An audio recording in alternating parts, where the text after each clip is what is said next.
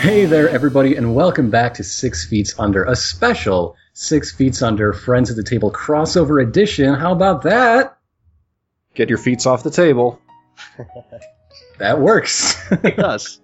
That works. So, since we've already uh, told you generally who our guests are, uh, uh, let me let's just go straight into the introductions. Uh, today we have myself, which is to say Ironicus, and Ix from uh, the Feats crew, and our very special guest from Friends at the Table. Please introduce yourselves as you'd like to be introduced. Uh, hi, my name is Allie. Hello, Allie, and uh, what do you do, and where can people find you doing it? Oh, okay, yeah, I should plug myself. I You can find me at uh, Twitter on Allie, Allie underscore West is my Twitter, and that's about that's, the only place you can find me. That's A L I, correct? They're yeah. not going to find you? Oh, right. Yeah. I'm a helper. And who else do we have today? This is Austin Walker. You can find me on Twitter at Austin underscore Walker. I also write uh, for giant bomb dot com, and I am the G M of Friends at the Table, which you can find at friends at the table dot net. Fantastic. Um, and I think we got one more. Keith. Ooh. My name is Keith J. Carberry. Ooh. You can find me on Twitter at Keith J. Carberry, uh, and you can find the Let's Plays that I do at run button dot net or youtube dot com slash run button, also Friends at the Table stuff. And if you uh, wind up really enjoying Keith, uh, or if you recognize him, you should either go check out our uh, uh, Ashen Stars bonus feat that he was on, or you should remember, oh yeah, I'm thinking of that Ashen Stars bonus feat he was on. And then go listen to it again, if you and want to. Then go listen to it again, yeah. And come back and listen to this one again. Yep, we all love and, jackets. And jackets then when you great. get to that same part in this episode again, go back and listen to that one again. Yeah, and, and then, then if you just starve go, to death. And if you feel like you're just going back and forth listening to things because I'm in it, just go to Run Button. Yeah. Let's go watch some of that. As long as you're on that trip. So uh, all three of you, as we've mentioned a few times now, are involved in Friends at the Table. What is Friends at the Table?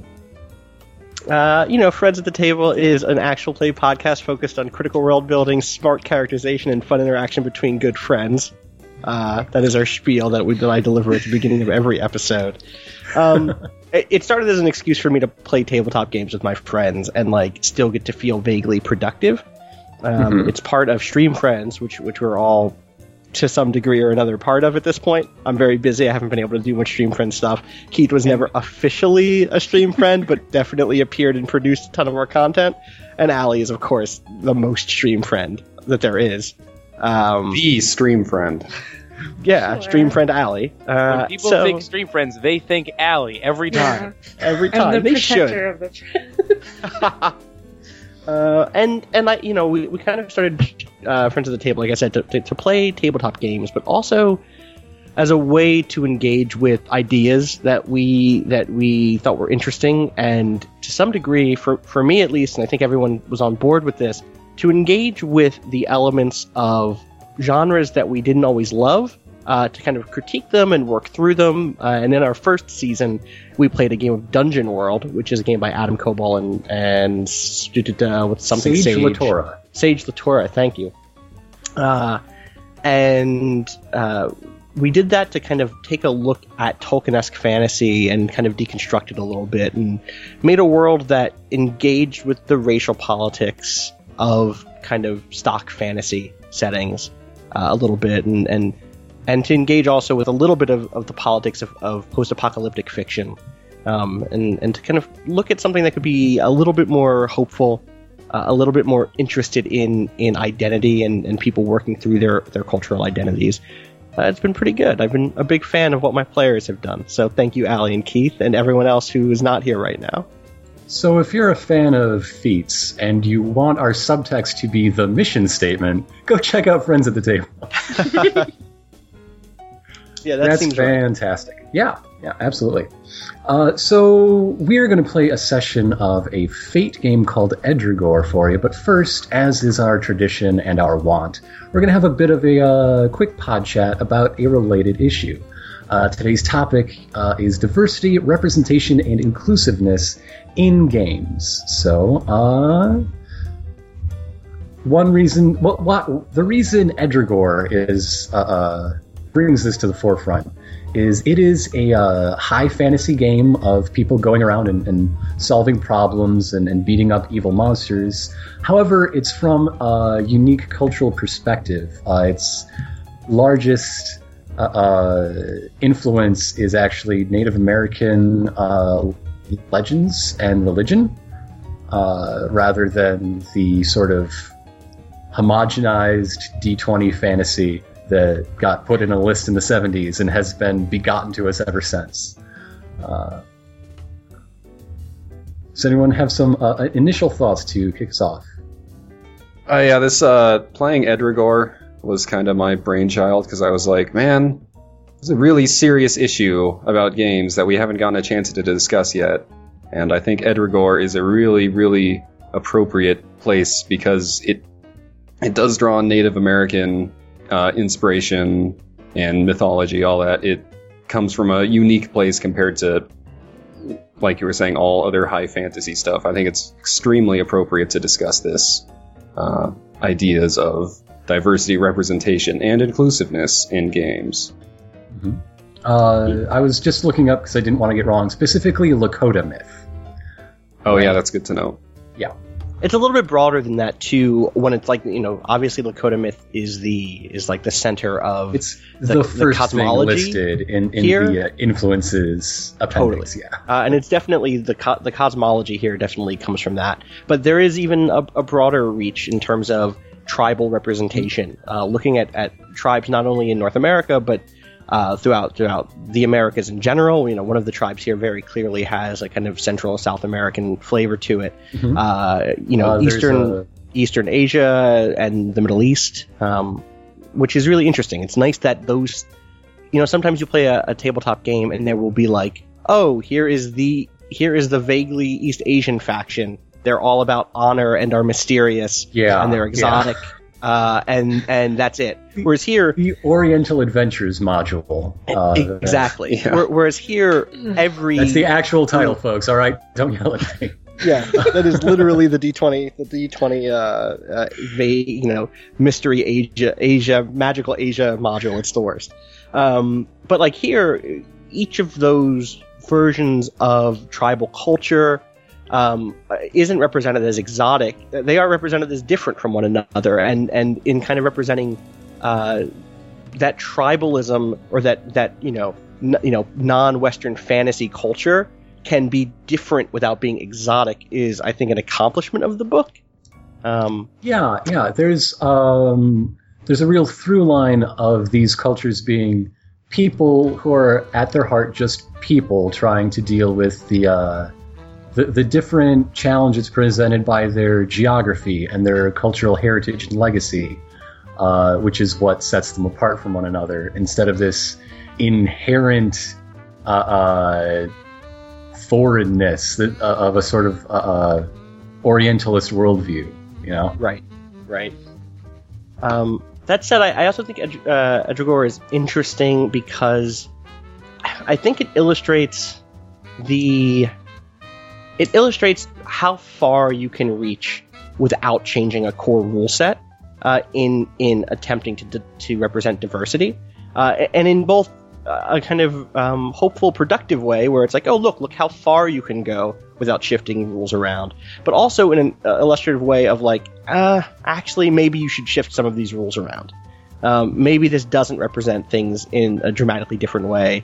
Uh, in a kind of mechanical representational sense. Um, and, and I think we might get into that a little bit as we play. Um, mm-hmm. There are moments here looking through this book where where I feel like some of the mystery that is core to the, the kind of cosmology that it sets up is ground down behind tabletop role-playing game like crunchiness, um, which is surprising for a Fate system. You know, my interaction with Fate is, is limited, but like traditionally it's always seemed very... Um, straightforward and direct, but here it gets. It, I think in an attempt to represent to represent the complexity, it ends up being a little hard to, to grasp, yeah, uh, and not the, in like a the, meaningful way. You know. Yeah, the mystery chapter, the one where you use mystery as a what other games would call magic, right. is is probably the best example of that. It has a lot of rules and setup and lots of stuff that lot, ties lot it into lots. A yeah, lot of lots of yeah. stuff to tie it into lots of different parts of the established setting, which are definitely very effective for building the world, but absolutely well, like, make magic. This is a one like... shot, and we got lives to live. We're running this streamlined, right? Which is tricky too, right? Because like I, that's the thing that that kind of stressed me out. You know, we originally wanted to record this about a, a month ago, and I just didn't have the time to dig into this book the way I felt it deserved to be dug into. And because the stakes were higher, like uh, this wasn't a, a fun, you know, normative adventure where I could just say, ah, oh, whatever. Like there that's aren't world jaunt. Right, exactly. Like this was a thing that someone put a lot of effort into to try to address a question of diversity and representation. And so to kind of fake it would have been to risk falling into the traps of of uh, trope and stereotype, right? Like, right. I didn't want to come on last month and and fall into the like, oh, this is what I guess Native American people sound like problems, right? Which like is a real is a real risk, uh, mm-hmm. you know, with a bunch of non-native folk playing a game like this. Um, and so I'm glad we I'm glad we took a month so that I could actually read this book. Mm-hmm. I want to shift over a little bit into more general discussion now. Uh, when I was researching for this pod chat, there was one article I found that was really, really good. It wasn't about this topic directly, but it was about two, or it was about one group in particular that I think is very, very related to it. Um, this is an article from Shut Up and Sit Down, which is a blog podcast that kind of does a little bit of what Feats does. They try to bring lesser-known games into, uh, just give them a lot more attention, you know? And this was an article they ran interviewing people on Different Play, which is a Patreon campaign that attempts to connect editors with people creating games as kind of mentorship program, specifically to support diverse games. Like, when you submit, the games that they support are intentionally by diverse people or addressing diverse subjects, all that kind of thing. So I think they're a very... very good group. There's going to be links to check them out. So the article, excuse me, the article interview got a lot into why they do what they do. Mm-hmm. And, uh, well, what they ended up talking a lot about was called the, basically the diversity of ideas. And before we talk about this too much, I want to note that this is absolutely not the main reason diversity matters. Like, this this is kind of just like a cool, fun side effect to having diversity in a creative system, but that shouldn't be the goal. Diversity should be the goal because everybody should be included, everybody should be represented, everybody has that right to be in any given creative group, and the diversity of ideas is just a fun side effect that comes of that. Yeah, yeah. So that said, diversity of ideas is the idea that when you have people from diverse backgrounds, their ideas are going to be very, very different from the established norm. Mm-hmm. So, yeah, stuff like Edrigor, for example, is going to be both intentionally putting a focus on di- representation and inclusiveness of other cultures, and because uh, the writer himself, Alan Turner, comes from that background, he has a much better idea of how to do that well. Right. right That's yeah. the diversity of ideas there. Uh, and I think a, a cottage industry like tabletop gaming has a unique opportunity because there's very little barrier to enter. Like, even the biggest industry players cannot fill an office with employees. Like, some That's of your mid tiers yeah. are just a payroll of three people and some of their favorite freelancers. Like, yeah. that, that's the industry we're talking about. Although at the same time, Uh, that means it's harder, while there's low barriers to entry to, to making a product, getting your getting eyeballs on your product is a different matter. Uh, so that's where things like uh, uh, Different Play, I, I think, have a great utility in this debate, because how are you going to see anything in this industry if it's not made by the two or three big companies?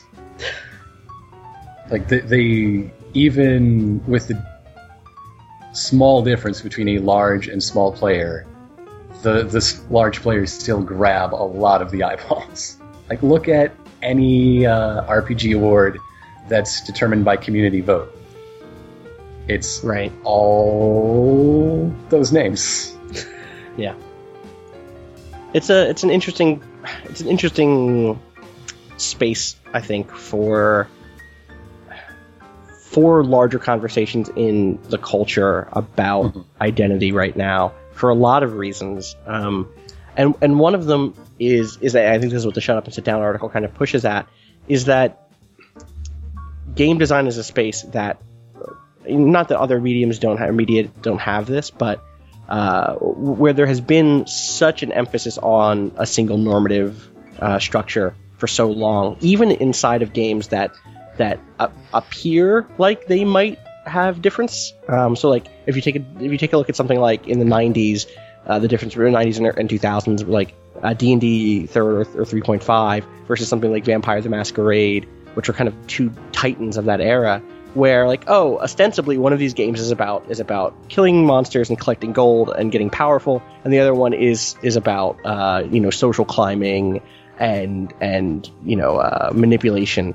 But like as a game, Vampire the Masquerade is still basically about getting more powerful, um, mm-hmm. right? Like it's still a game that focuses on like the cool shit you can do because you've killed enough things, um, uh, and that's.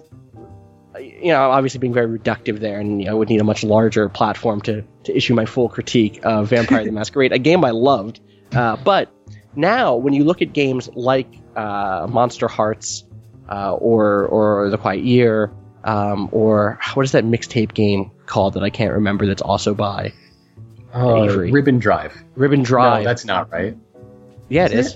It, it is. Okay, Maybe yeah. that's not by Avery. Is. is that not by Avery? It is. It is. Okay. Yeah, Ribbon Drive is right.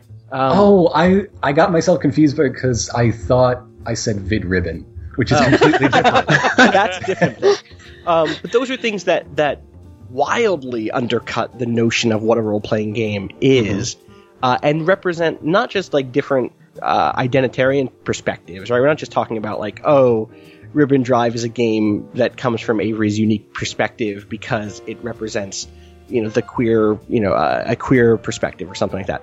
It represents like, oh, we can have games that engage with things other than than um, linear power uh, progression, right? Yeah. Uh, and it can still be about change and transformation, and it can still be about uh, uh, obstacles and overcoming them. It can even still be about fighting with magical powers, right? Like it still can be about monsters, like in Monster Hearts, right?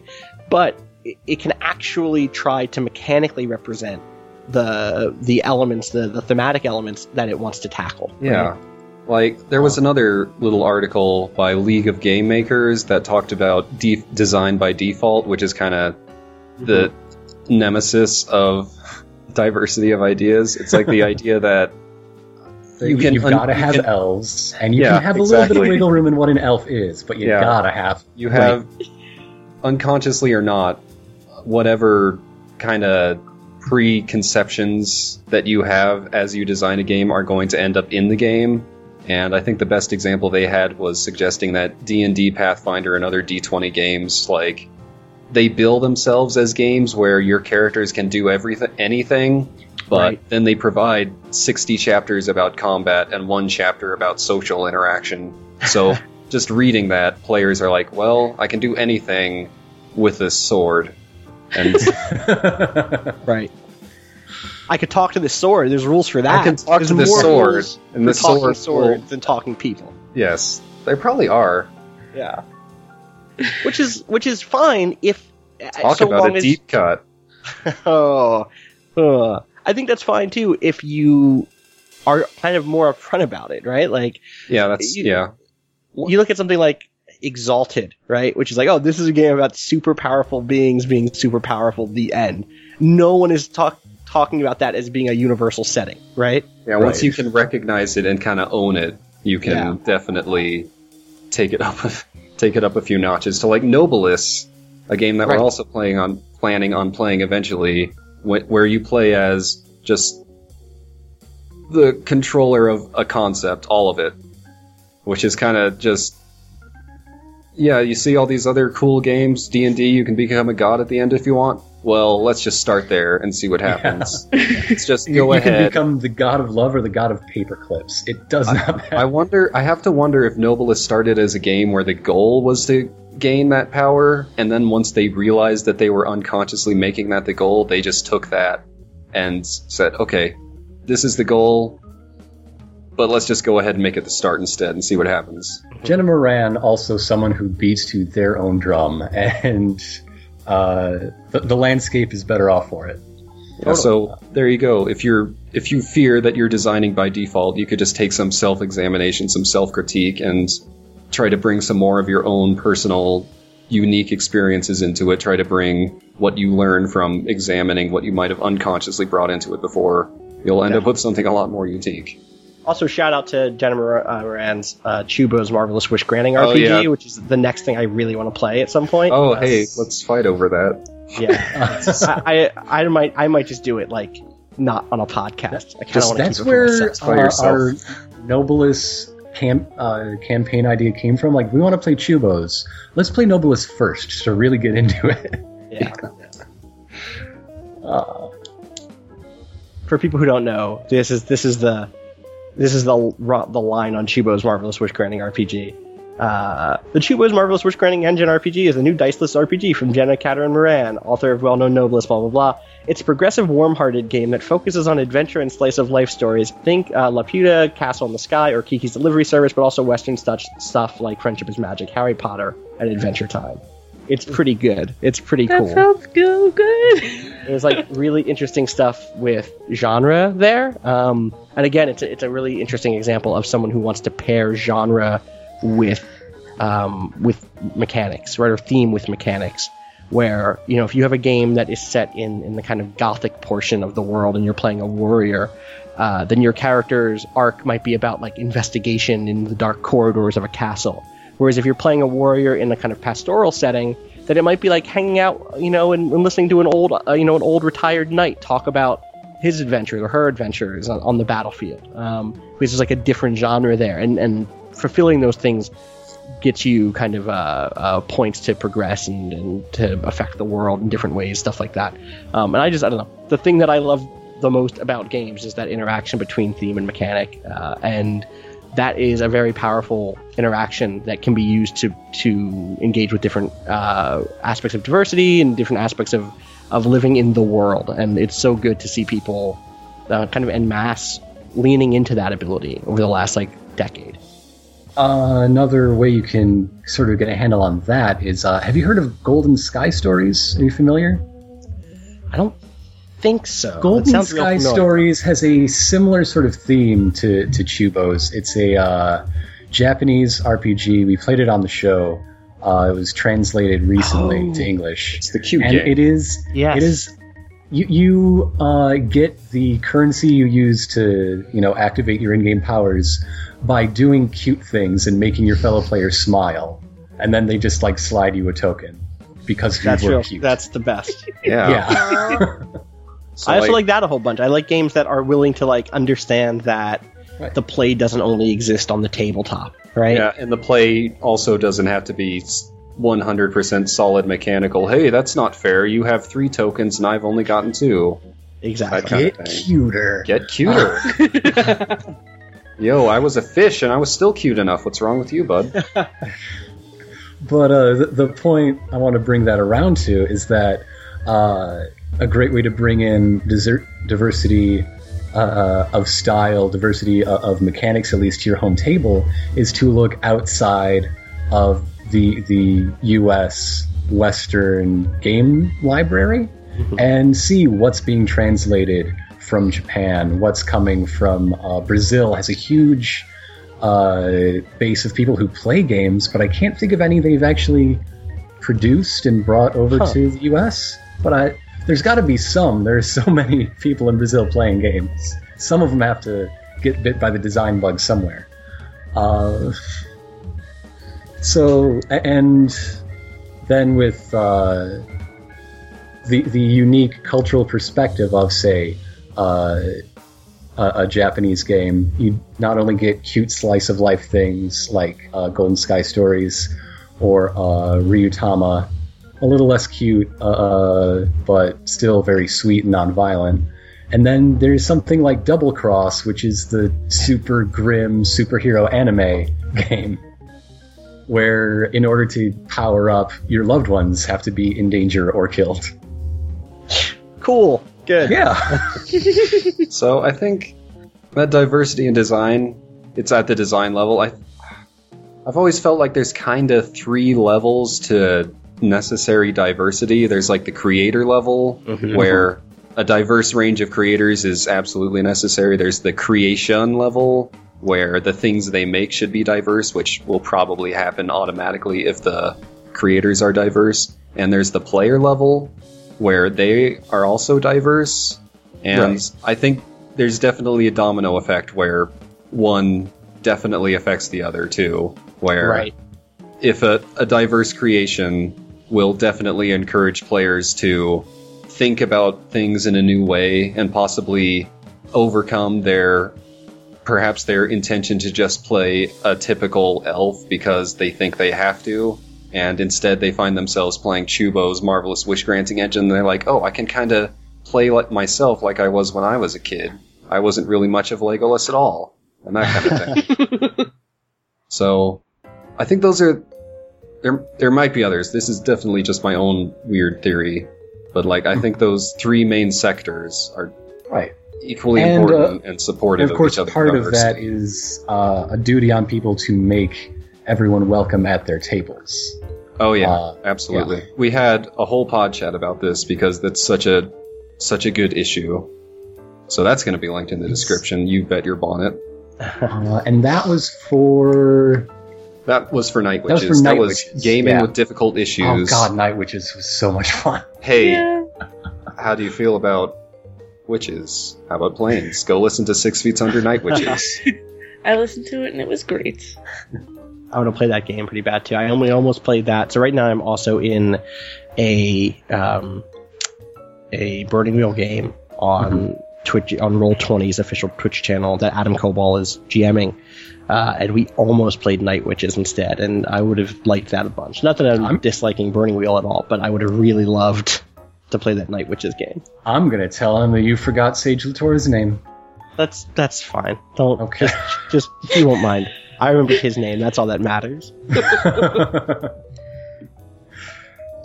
So that's it's kind of you know it kind of works to just say, hey, inclusiveness, real important, so important. Here's this whole other thing, and that's like two of our three main topics done. Bam. That's how you speedrun pod chats. Welcome to esports and podcasting. So. Now our third topic is representation, and I th- there's a really interesting...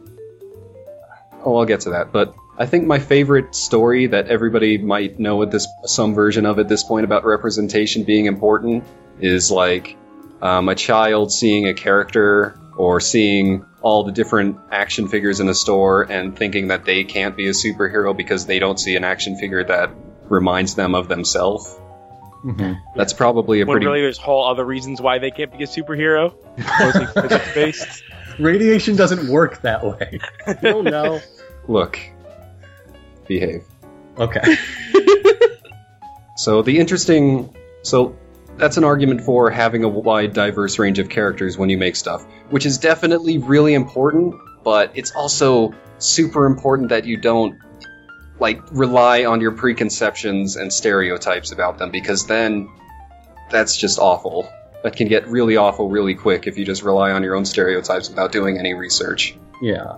And the other the other big argument that I've heard against that is that there's kind of the fear that if you have a non-diverse range of creators creating a diverse range of creations... and mm-hmm. then saying, oh, that's good, we don't need to have any, we don't need to do anything else, we don't need a diverse range of creators, then that still leaves out every creator, like Alan Turner, the creator of Edrigor. Right. Ob- obviously leaves him, them out. It's kind of like a, that's not the end point, is basically what I'm saying. The end point is not to have a diverse range of c- fictional characters, it's to ensure that everybody feels comfortable in the hobby, fictionally and non-fictionally. That's why representation is important. And those things and, cascade, right? Yeah, absolutely. You know, so, I think that these points are being pushed to some degree or other on every level in gaming right now, which is great. Yeah, uh, it'd be nice if they were pushed harder and faster, and some people who don't like it would shut up. Yeah, but I have that a, doesn't change the fact that there is progress being made. I have a really good quote about that that I wanted to conclude with, but I'll just say it now instead. Okay. So cool. I have this quote. It's from Summer Lowen's article about the Pocket Gems character wall, which will also be linked in the pod chat description. What, what is the Pocket Gems character wall? Uh, Pocket Gems is a studio, and their character wall is a bunch of photos of different characters and statements below them describing them that intentionally contradict what your stereotypical impression of that character might be. Like, I believe okay. one of them is a unicorn that has, like, I am Death Incarnate written below it or something like that. Just that kind of thing of, like, obviously just trying to int- make sure that people understand that when you see a character, it does not mean that your first reactions to a character are what the character will be. So that's another important form of diversity. Uh, but anyway, uh, the art, the quote I really like is, "Diversity is one area where Silicon Valley's move fast, break things sentiment is noticeably absent."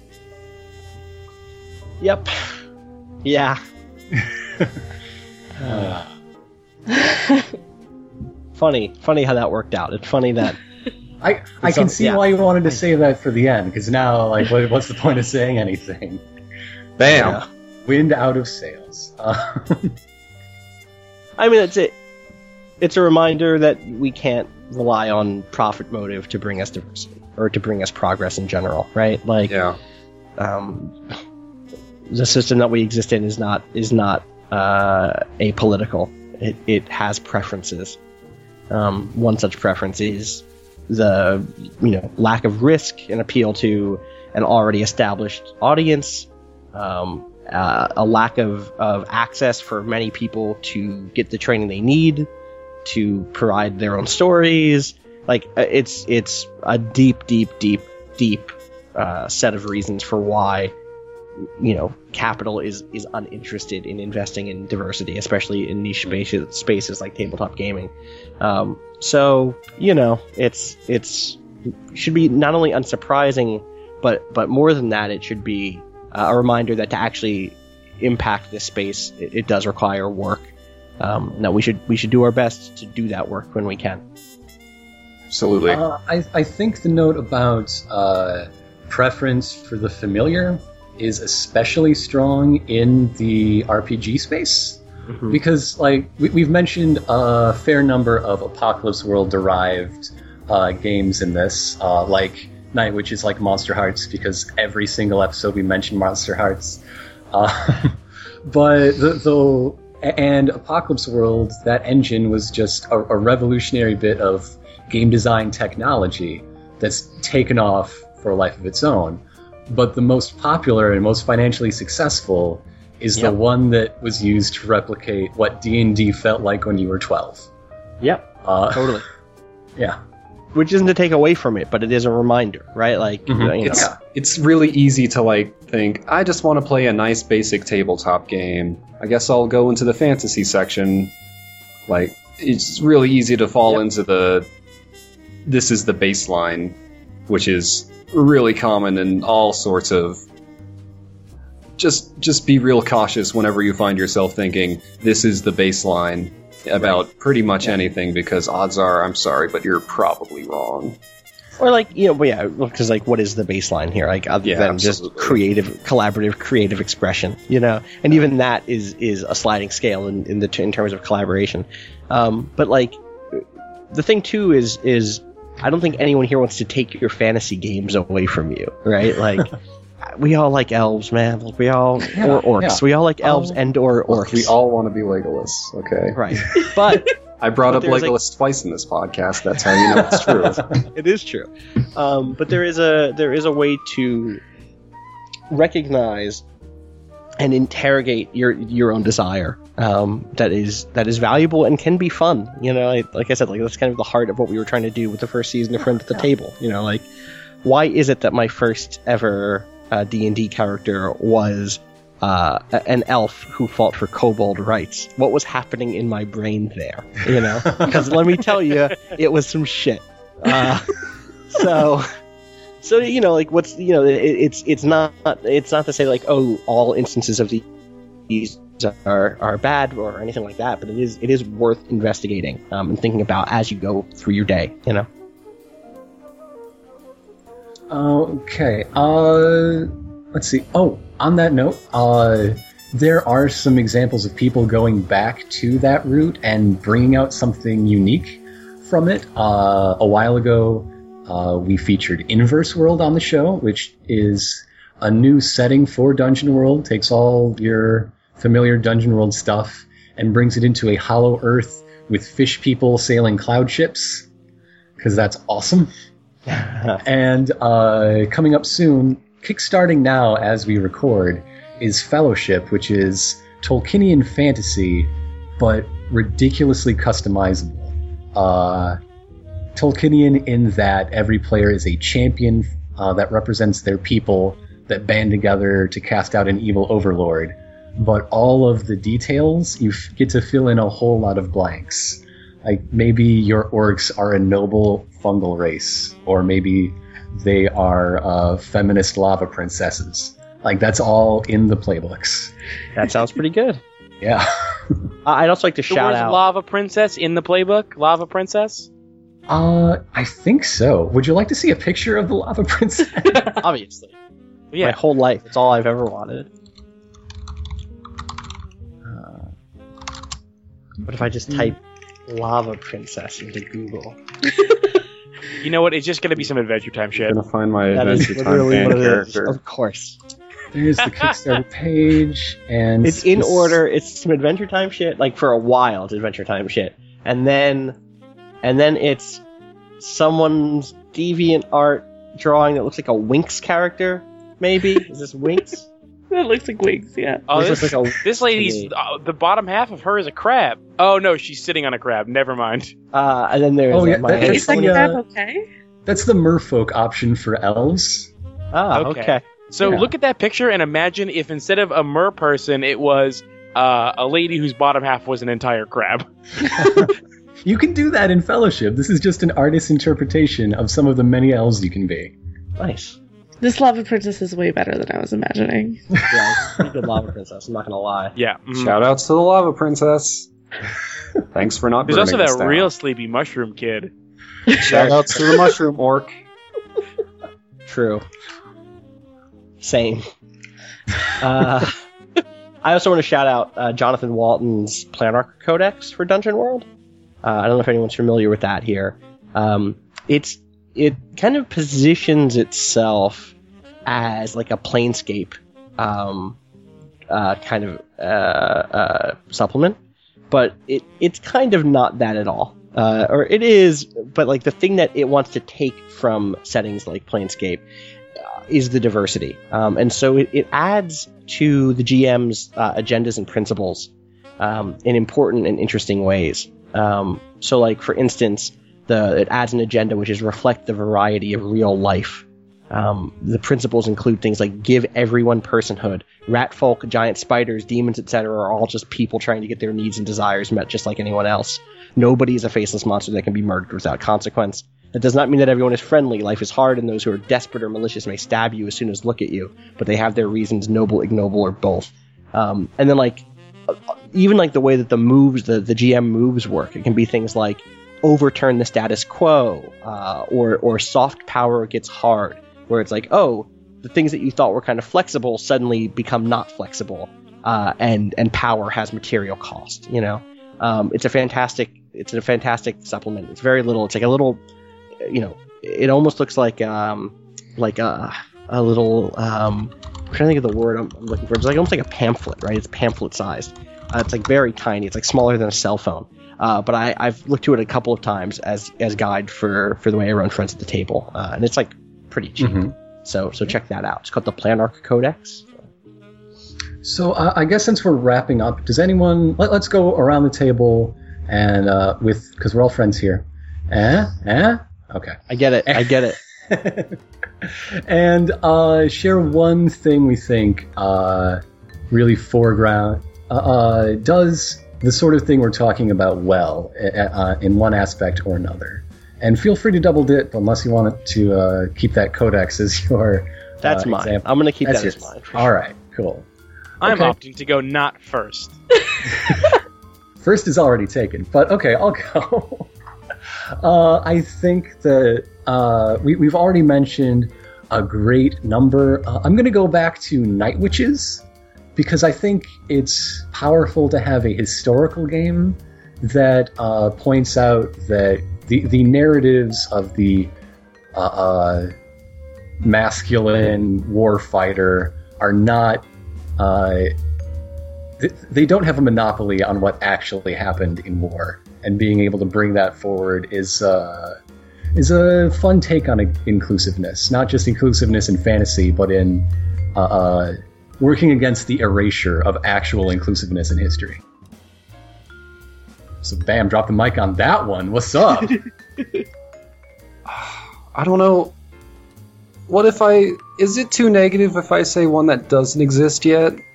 Go yes. for it. Or how about no. I just how about I just Be phrase negative. it how about I just phrase this as, hey, I'm looking for suggestions as to tabletop games I could play that promote diversity of gender, sexual, romantic orientation. That explore that space. Don't say Monster Hearts. I can hear it. I can hear you thinking it. Don't say it. I think everyone knows that you guys like Monster Hearts. Never heard of it. Um, I would really like recommendations as to that, because I've been thinking here, like, Night Witches did get into it some, and that was good, but it was really just one type of uh, non-heteronormativity between women, you know? And I'd really like a game that can explore that as well as all other spaces. Really. How much do you know about Nordic LARPing? Um, that sounds like a joke, but I'm like super dead serious though. Tell me about Nordic LARPing. Nordic LARP is like a is like the hot shit right now in in kind of the the. Or, you know, here's the thing. It was last year. Maybe it's already not the hot shit. Uh, but but in this kind of Another like, experimental... Another kind of LARP is really popular. I think popular. There's some Nordic LARPs that started last year and are still going. So That's oh likely true. Um, that, like, honestly, likely is likely true.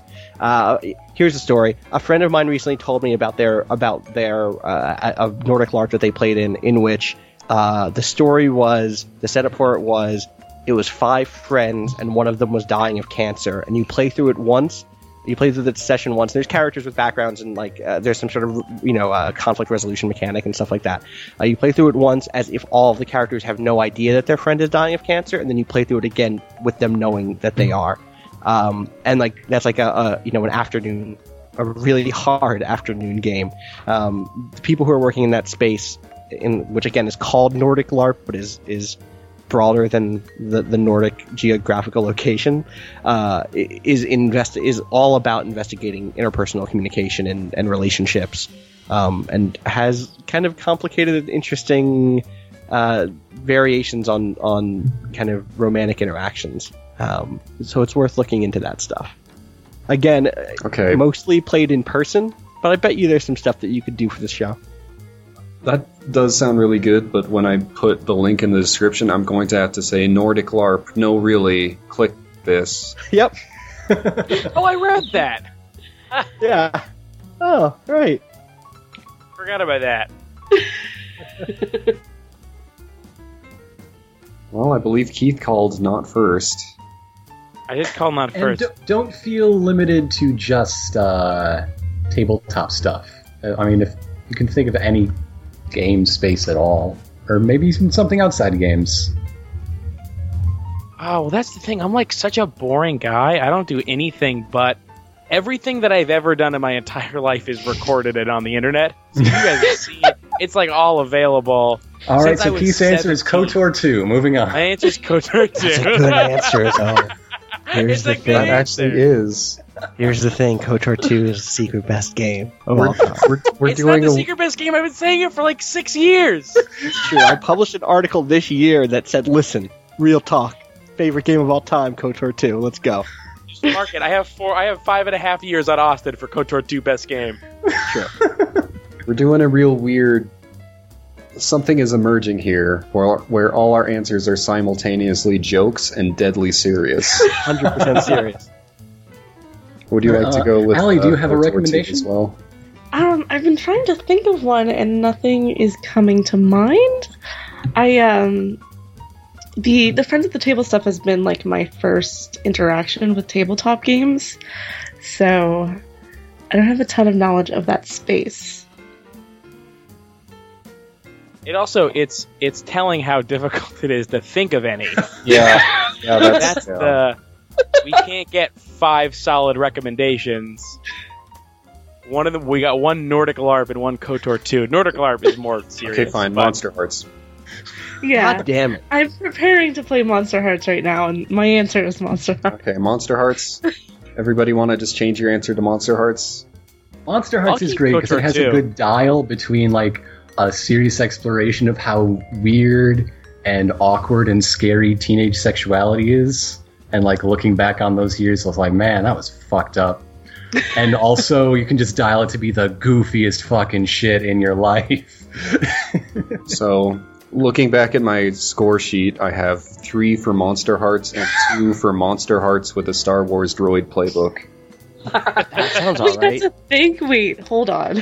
I'll, yeah, I will play Monster Hearts as okay, a droid. Okay, that's five for Monster Hearts with a droid. I do want to.